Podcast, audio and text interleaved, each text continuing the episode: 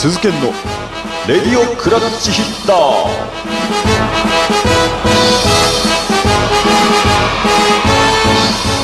はいどうも皆さんおはようございます。こんにちは。こんばんは。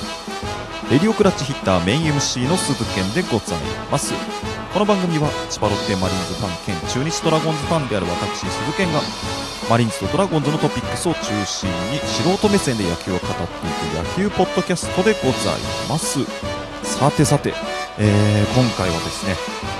中日ドラゴンズの福谷投手がまたナイスピッチングです。そしてセ・リーグ2位をがっつり、えーキープするために今日は大きな勝利になりましたので、えーそちらの予想をお伝えしていきたいと思います。では参りましょう。第18回目レディオクラッチヒッタープレイボール。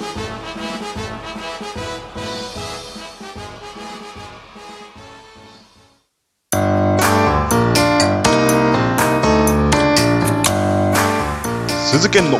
レディオクラッチヒッターさあ、お送りしていきましょう。鈴研のレディオクラッチヒッターでございます。えー今日からですね、中日ドラゴンズが名古屋ドームにて、えー横浜 DNA ベイスターズを迎えての3連戦が、えー始まったわけですね。え中日はですね、今、え2位というポジションにいてですね、まあ、この2位というポジションをしっかりキープするためにも、えー阪神、そして横浜にはね、かなりしっかり勝っていかなきゃいけない、そんな状況なんですが、えーとね、先週がね、7連勝をずっとしててんで、えー日曜日のね、広島戦負けまして、えードラゴンズのね、ちょっと最近の傾向として、大型連勝の後、大型連敗がね、どうしても起こってしまうということが最近続いてまして、まあ、今日の試合結構大事なんですよね。えーそんな中、えー名古屋ドームではもう無敵の強さを誇っております福谷がね、え先発しまして、えー初回にね、あの中日キラーのオースティンにまたホームラン打たれまして、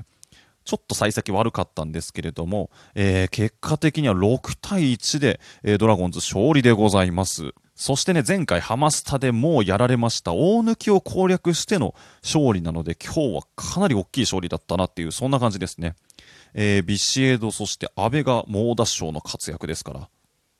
もう完璧って言っていいほどの、えー勝利だったんじゃないでしょうか。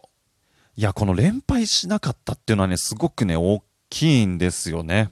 その去年もね、すごくいい感じで連勝してきたんだけど、同じ数負けちゃって結局貯金がゼロになるみたいな、えーそんなこともね、ありましたから、まあ2位というポジションをね、しっかりキープするためにも本当に大事だったんですけども、今日の試合。いや、福谷が本当にナイスピッチでございました。そしてですね、ドラゴンズ今、まあ、ピッチャー、そしてバッター陣もね、あのータイトル争いがすごく楽しみな感じになってきてますので、えー一回ジングルを挟んで、その点注目していきたいと思います。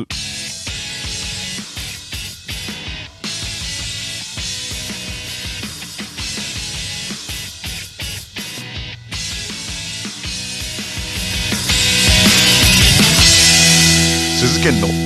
レディオクラッチヒッター鈴研のレディオクラッチター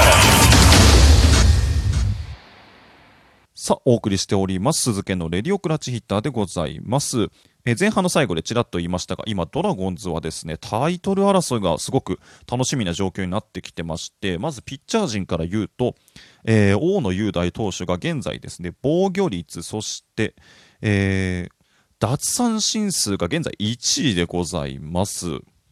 そしてですね、えー抑えのライデル・マルティネス投手が今、えー1位タイですね。えー阪神のスワレスと並んで今、セーブ王争いをしております。そして中継ぎ陣の福と、えー祖父江がですね、最多ホールド、まあ、最優秀中継ぎですね、の、えー争いを今2人でしているという状況ですね。すごいですね。先発、中継ぎ、抑えが全員タイトル争いしてるっていう、えーそんな、えドラゴンズの投手陣でございます。えそしてバッター陣がですね、え今、大島が打率が2位ですね。えこれ10月の20日、試合前の時点なんですけど、えこれでまた入れ替わったかもしれませんが、え大島が今、打率ランキング2位ですね。えそしてですね、ビシエドが実は打点王争いに今絡んできてるんですね。今日の試合前の時点で1位の岡本と4打点差だったんですね。で、今日2打点上げてますので、えー、まあ2打点差に縮まっているということで、まあ十分に打点王争いにも、えー、絡んできているという感じですね。まあ、あとタイトルは関係ないんですが、ビシエドがあと1本で、えー、通算100号ホームランですかっていう記録もかかっているので、まあ、こちらもすごく楽しみな状況であります。まあ、ドラゴンズ、打線はね、ちょっとね、平田だったり、アルモンテだったり、まあ、周辺の怪我もあったりとかして、なかなかその、ベストメンバーがね、揃うことが少なかったんですが、まあ、結果的にこうやってね、えー、終盤戦に向けて勝ってきてますし、えー、タイトル争いにも結構いろんな人が絡んできているので、まあ、あとはね、この戦いぶりがこう、1年を通してね、あの、できた時に、もっと上に行けるのかなっていう気はしますね。まあでも今年ね、結構こういう、まあ、コロナとかで調整が難しかった中でね、現在2位ですから、そしてまあ、1位の巨人とね、直接対決の成績的にはそんなに負け越してないんですよね。2つの負け越しぐらいなんですよ。まあ、このセ・リーグのね、まあ、ジャイアンツの独走状態を見る限りだと、中日はかなり健闘している方なので、まあ、この戦いぶりが、まあ、来年のシーズン、頭からずっとできた時に、果たしてどんな順位にいるのか、これすごくね、楽しみですね。なんか去年も同じようなこと言ってたような気もしなくはないけど。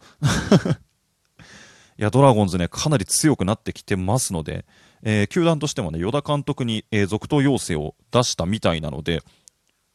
まさに恐竜復活、えー、そういったことを期待して、え来シーズンも楽しみにしたいと思います。さあ、ではジングルを挟んでエンディングへ向かいましょう。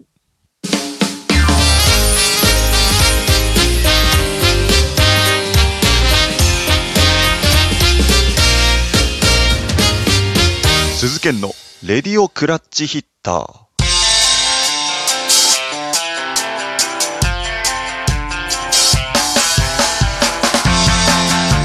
お送りしてきました鈴研のレディオクラッチヒッターいかがだったでしょうか？まあねもリーグ優勝は厳しい